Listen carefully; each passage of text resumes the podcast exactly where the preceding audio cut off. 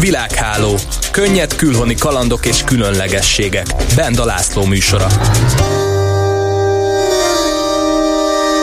Jó napot kívánok mindenkinek ez a világháló, és a hálónkon ezúttal Görög Ibolya akadt fönt, hiszen ma protokollról, különböző protokoll eseményekről beszélünk. Ibolya egyáltalán hol tanítják ezt a szakmát vagy mesterséget? Ahol nemzetközi kapcsolatokkal foglalkoznak, te mondjuk a Corvinus a leg az ászlóvivő. Magam ott, is oda jártam, csak ott akkor egy, még ott egy, nevezték. Ott egy fél éves protokollkurzus van. Egyébként pedig a diplomáciai protokollra, ha valaki diplomáciai, diplomáciai vonalra megy, akkor a külügyben van egy diplomáciai protokoll tankönyv, és ott feltehetően legalábbis remélem, hogy ott folyik ilyen képzés a leendő diplomatáknak. Mint hogy ez egy ilyen diplomata szak volt, a nemzetközi kapcsolatok szak, bennünket is tanított kollégán Kepes Andris édesanyja, és hát nagyon mulatságos dolgok voltak ott ezen a kurzuson, azon túlmenőleg, hogy nagyon hasznos volt, mert elmondta, hogy hogy kell használni a homárkést, miközben fogalmunk se volt arról, hogy mi az a homár, vagy elvitt egy divat bemutatóra, ahol ilyen twiggy alkatú, 1,90 magas, vékony lányok mutatták be a 150 kilós orosz bárisnyáknak, hogy hogy kell nagy estéibe öltözni.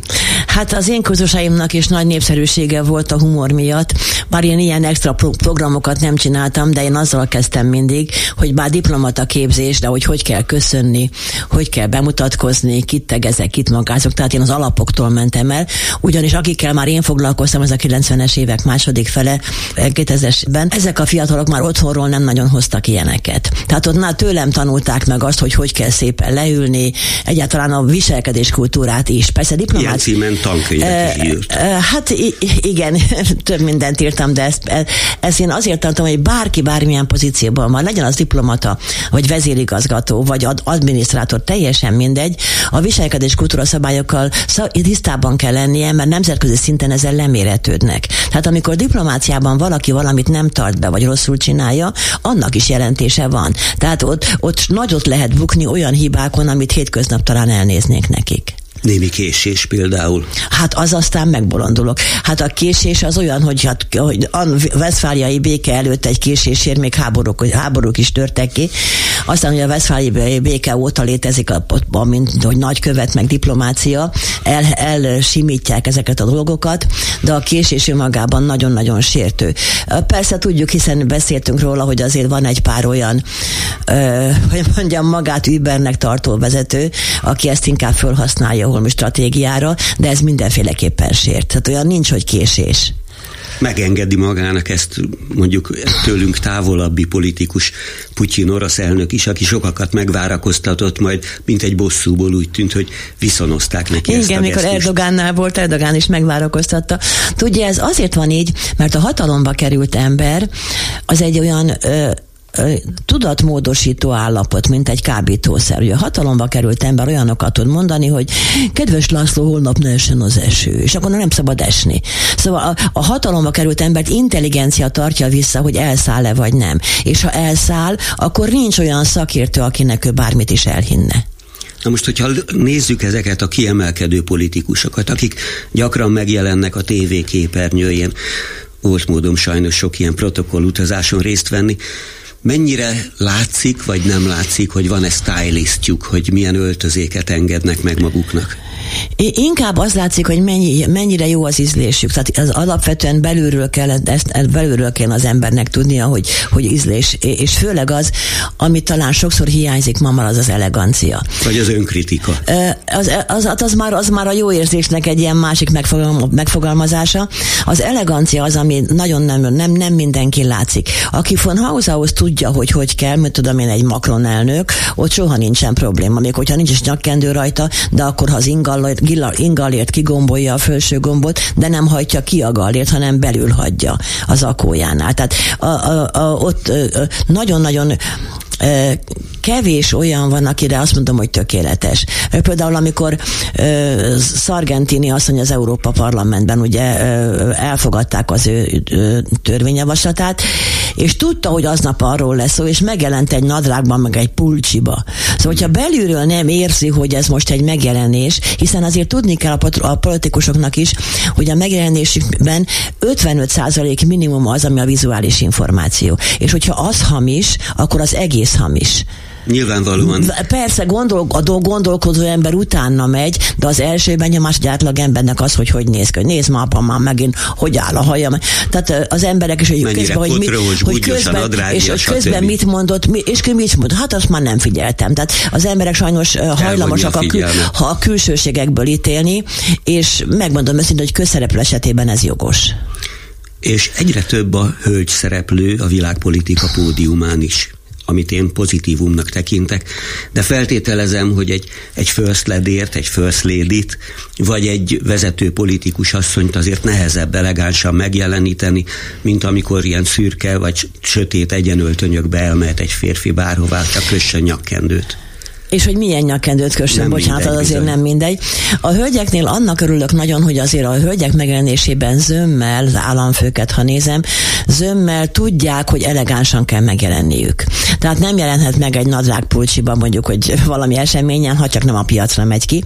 Tehát én azt látom, hogy a női, női közszereplőkkel is, tehát inkább vezet, vezetőkről beszéljünk, nem a hétköznapi politikusokról, olyan szinten már, hogy államelnök vagy miniszterelnök, akiket úgy ismerünk, azért a Margaret Thatcher féle elegancia vonal az azért visszahat a mai napig is, tehát tudják, hogy hogy kell kinézni. Diszkrét elegancia. Diszkrét elegancia, szóval soha nem szabad kihívónak, dögösnek lenni, nem szabad alulöltözöttnek lenni, nem szabad apácának öltözni. Persze van, amikor a fekete-fehér jogos, mondjuk egy diátadásnál, amikor itt nagy ceremónia van, akkor esetleg jogos. De egyébként is a megjelenésében többnek kell lenni, mint egy átlagembernek, ma az átlagember föl akar nézni, nézni rá, hogy hát ő az államfő, tehát föl akarunk nézni rá, tehát neki kicsivel többnek kell öltözködnie, és mondom, megint a jó ízlés az elegancia francia az, ami, az, ami döntő pont. Akkor most kicsit zenélünk, és lehet, hogy meglepetéssel szolgálok önnek. Egy volt nagykövetet, egyben volt kollégánkat szeretném telefonon hívni, és ő majd elmondja, úgy tudom, hogy tanítványa volt végül is, vagy egy kurzusán részt vett. Nem árulom el, hogy kicsoda, némi zene után innen folytatjuk.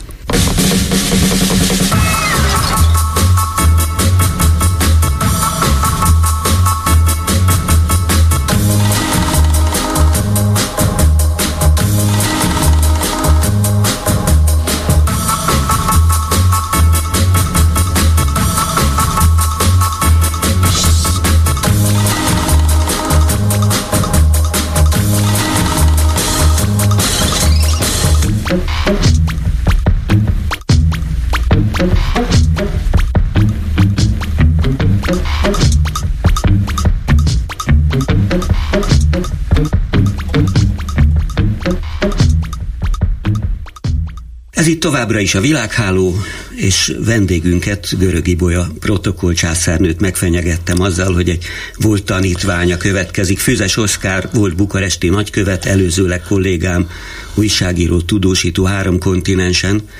Remélem itt vagy a vonalban. Jó reggelt kívánok, itt vagyok. No, akkor milyen protokoll bakik rémlenek föl? Feltételezem, hogy nem nagykövetként, hanem inkább újságíróként emlékeznél. Nagykövetként nem nagyon volt, mert a románok kiválóak ebben a szakmában, vagy ebben a nagyon összetett szakmában. Újságíróként több is volt, talán a legvadabb Ázsiában fordultak elő.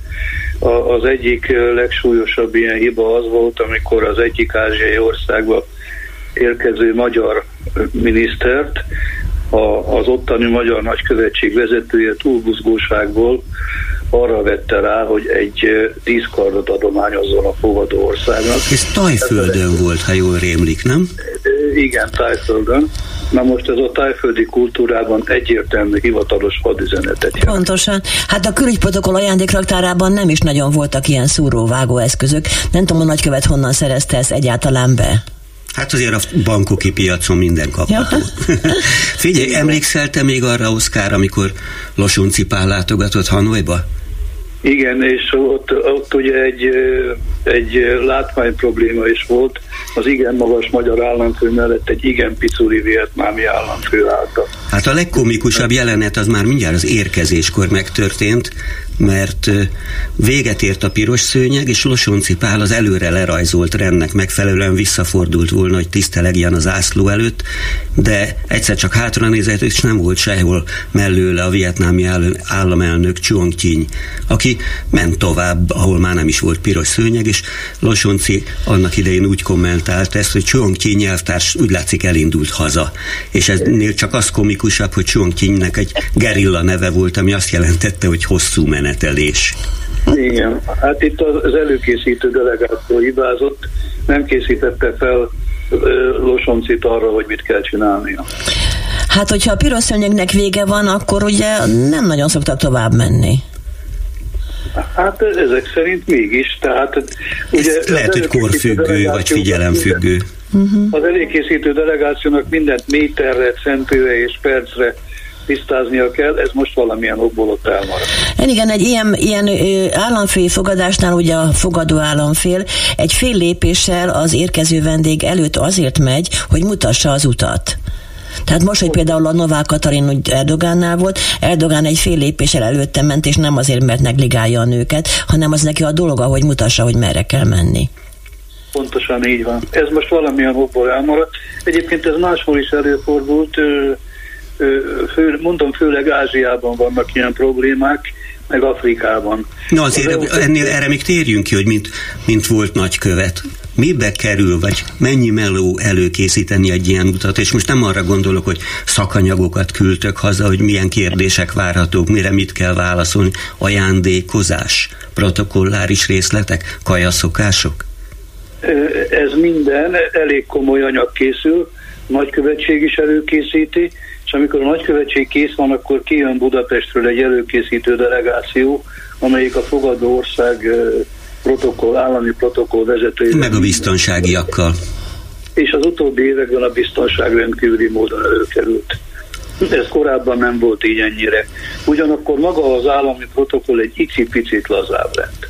Na most ugyanakkor van egy olyan régi mondás, vagy volt egy olyan régi mondás, és provokálok egy kicsit, hogy egy nagykövet akkor böföghet az ünnepi asztalnál, ha erre a központból utasítást kap. Ráadásul írásos utasítást. Egyébként, egyébként Vietnám egyes részein, Laosban és Kambodzsában van, amikor tényleg böfögni kell. Úgy illik. Úgy illik. Hát vagy legalábbis nem kell csodálkozni, hogyha a fogadó fél böfög. Meg illik viszonozni is a böfögést. Egyébként nem csak itt, hanem például a volt szovjet közép-ázsiában is kifejezetten udvariasnak számít, ha az elégedett vendég egy nagy befögéssel fejezi. Egyébként ezt sokan kérdezik meg tőlem, és olyan országokban, ahol az alapétel szemcsés, tehát vagy a rizs, vagy a kuszkusz, ott az közé szorul a levegő, ahogy eszik, és hogy legyen még helye, a levegőt ki kell valahogy engedni, és akkor azért befögnek. Egyébként, ha már ez a Kambodzsa, Laos, Vietnám, annak idején, mikor Cinegelvtárs készült ki erre a hármas útra, mi a protokoll? Három fal ládát pakoltunk meg ajándékokkal, de leszabott férfi öltönyanyagokkal, béléssel, gombbal együtt, csomagokba csomagolva. Itthonról vittünk rengeteg mindent. Gondolom az azt is egyeztették a kinti nagykövetséggel, hogy mi az, amivel örömet lehet okozni mondjuk Vietnámba annak idején. Így igaz, meg rengeteg rengeteg babkonzervet, sóletkonzervet, ételkonzervet, ezt a, ezt a sertésmájast, meg ilyesmit, és valóban ezeknek rendkívüli módon örültek az ottani megajándékozottak. Itt már beszélgettünk az öltözködésről, férfi, női vendégek öltözködéséről, de hát azért ezen a téren is eléggé különbözőek a szokások. Én nekem úgy rémlik például, mint volt washingtoni tudósítótól kérdezem tőled, hogy egy fehérházba a kameraman és egyéb stábtagok nyugodtan bemehettek rövid nadrágba. Csak a riporternek kellett kicsípnie magát attól függ hova, ha a Rózsakertben volt valami hivatalos látogatáson ott tartózkodó hivatalos fővendég, akkor nem, akkor tőlük is elvárták az öltönyt. Bizonyám, a rendszerváltásnak 90-es évek elején a, a, ilyen kamera, a, kam, a kamera, meg a, a sinórhordozók, meg ezek a különböző munkatársak úgy ájultak be a miniszterelnök dolgozószobába, hogy én rosszul lettem, és én mondtam, hogy ide pedig így nem jöhetnek be. Nem azért, mert hogy, hogy én most elegánsak akarom, de igenis tiszteljék meg a kormány főt azzal, hogy a szobájában nem jelennek meg ilyen gatyákba. Akkor prózai kérdéssel búcsúzom, mikor aludtál utoljára öltönyben? E, utoljára... E, Aludtál? Többször is persze. Az autóban rendszeresen, ugye hosszú utakat tettem meg Romániában autóval, de előfordult, hogy szállodában vagy otthon is öltönyben aludtam. A legutóbbi eset egy miniszterelnöki látogatás volt, amikor a Csanádpalotán összekötöttük a gázvezetékeket. Ja, nekem lemenni a magyar határhoz 12 óra volt, megérkeztem egy, megérkeztem egy szállodába, megmosakodtam, felöltöztem, csúszott a program, és azt a két órát öltönyben alvással töltöttem. Füzes Oszkárnak köszönjük, hogy itt volt velünk, a legjobbakat, szia! Viszont hallásra! Viszont hallásra!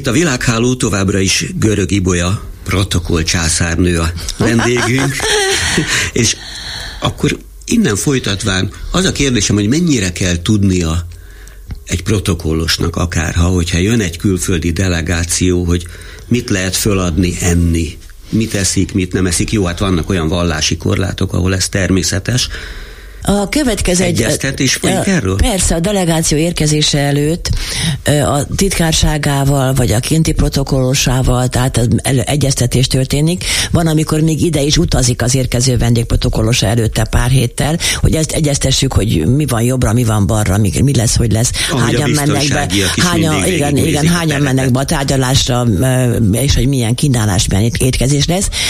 És az étkezésnél inkább, inkább csak azt szoktuk, hogy speciális étkezési igény, tehát hogy nem magyaróallergiás-e például, vagy, vagy vegetariánus, vagy bármi ilyesmi, az figyelembe vesszük. De a menüsorokat a külföldiekkel effektíven nem egyeztetjük előre, hanem azt mondjuk meg, hogy mi az, amit nem ehet.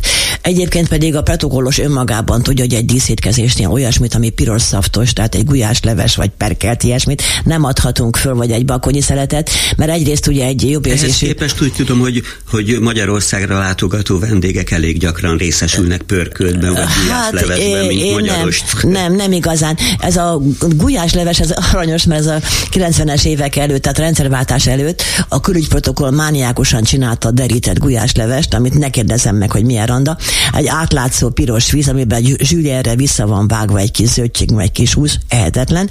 Tehát ebből mi már kinőttünk. Ma már magyaros ételeket adunk, de nem ilyen pirosakat. Tehát mit tudom én, vadisznó galantén, vagy erőleves, vagy, vagy húsleves, tehát az, ami magyaros, de mégsem az a piros szaftos, mert ugye egyrészt leeszi magát a vendég, másrészt pedig ugye egy jobb érzésű amerikainak egy ilyen zsíros piros hát besárgul a szeme ott mindjárt. Tehát ilyeneket nem szoktunk feladni. Az étkezésnél inkább az étteremmel koordinálunk, hogy mi az, ami tényleg friss alapanyag, mi az, amit ő javasol. És még egy, hogy az olyan nagyon speciálisakat, ami ilyen homár, meg ilyeneket, még olyan országban sem adnak föl, ahol azt általában eszik. Nálunk aztán pláne nem. Hiszen ahhoz speciális evőeszköz használat minden kell, és Ezt a diplomát, diplomát, diplomácia, homár, diplomáciában az ilyen királyi protokoll szintű étkezéseket azért nem, nem szoktuk be, beszervezni. Mennyire tanította mondjuk ön az ültetési rendet, ami az nagyon feltétlenül, fontos, hogy ne? Fontos. Mert az üzenete van, tehát azt hogy csak ez egy ilyen protokollos gőzfelhő, hogy ültetési rend, de nagyon kell tudni. Tárgyalásnál leül egymással szemben a fő vendég, meg a főházi gazda, és akkor a jobbjára az ül, aki az egyes számú embere. Azért, hogy a szem, vele szembeülő tudja, hogy bár ő vele nem találkozom többet, de aki a jobbján ül, na azzal kell majd kommunikálnom. Hogyha ilyen állam, államfői kormányfői szinten, akkor a nagykövetül ott igen. Ami Bár arra volt meglep, hogy a miniszternél magasabb rangú széken ül? Hát már ugye az országot képviselendő, tehát ő, ő nem, nem állami vezetői besorolásban van, hanem nagykövetként az országot képviseli. De erre volt, aranyos sztori volt, itt volt Csernomérgyim. És ugye mondták, hogy gyorsan kell neki egy vadászat, szervezni egy vadászatot. És annyira gyorsan, hogy egy-két óra hosszánk volt rá, és mondták, hogy nagyon titkos a program, tolmács sem menjen, majd a Nanovszki György, a nagykövetünk fog tolmácsolni. És Boros Péter és Csernomérgyim beült egymással szemben, és Nanovszki odaült, ugye, mint tolmács a baljára, mert tolmács minőségében volt ott. És ilyenkor az a veszély, hogyha valaki beszéli a nyelvet, hogy mikor az Csernomirgyin beszélt, mivel Nanovszki György ezt megértette, ő válaszolt. és Boros Péter meg ott ült és kaddosta a fejét, hogy most akkor mi van, és én pattantam oda az asztal szélről, és súdostam a fülébe a, a fordítást, és közben néztem a Nanovszkit, hogy veszi a lapot, hogy neki fordítani kell, és nem válaszolnia. Ha már Csernomírgyint említette, van egy csomó olyan vendég, vagy egy sor olyan vendég, akiről tudjuk, hogy mi a kedvenc étele mielőtt bármit föladnánk. Ha jól tudom, Putyin is szeret ezért Budapestre. Hát ő imádja a húslevesünket. Hát az, az a ma- magyar húsleves az annyira egyedi, hogy ezt nagyon Bécsen és Magyarországon kívül máshol nem nagyon tudja tenni, úgyhogy ezt igen kedvelte. Egyébként pedig erre szoktunk figyelni visszajáró vendégnél, azért azt figyelembe veszük. Kólkancellárnál mindig volt rakástéli szalámi, tehát az, az nála fontos volt. Hogy egyszer emlékszem rá, egy nagy konferenciára vártunk külföldről magyarokat, és az egyik nagyon jeles tudós vártunk, és megkérdeztem, hogy mi a kedvencét. Gáti György egyébként, hogy mi a, hogy milyen étkezési igénye van, és mondta, hogy szeretem a friss liba töpörtyűt. És megszerveztük, hogy mikor becsekolt a szállóba, akkor a szállóbankett menedzsere bekopogott és fölvitt neki a szobájába egy kis liba töpörtyűt, hát ez ott ájult el. Tehát apró kis gesztus, és mégis elértem azt, hogy másnap, amikor a miniszterelnökkel találkozik, pozitív hangulatban kerüljön. És nyilván pikáns kérdés, de ezt nem ebben az adásban válaszoljuk meg, hogy vajon ilyenkor egy vacsoránál, díszvacsoránál a tolmács eljut-e a késig villáig, hiszen ő neki állandóan fordítani Hát kell sajnos nem, sajnos nem, de ezt a tolmácsok már tudják, hogy ők előtte kell, hogy egyenek, ahol hogy előtt, előtte kell, hogy egy, egyenek, persze.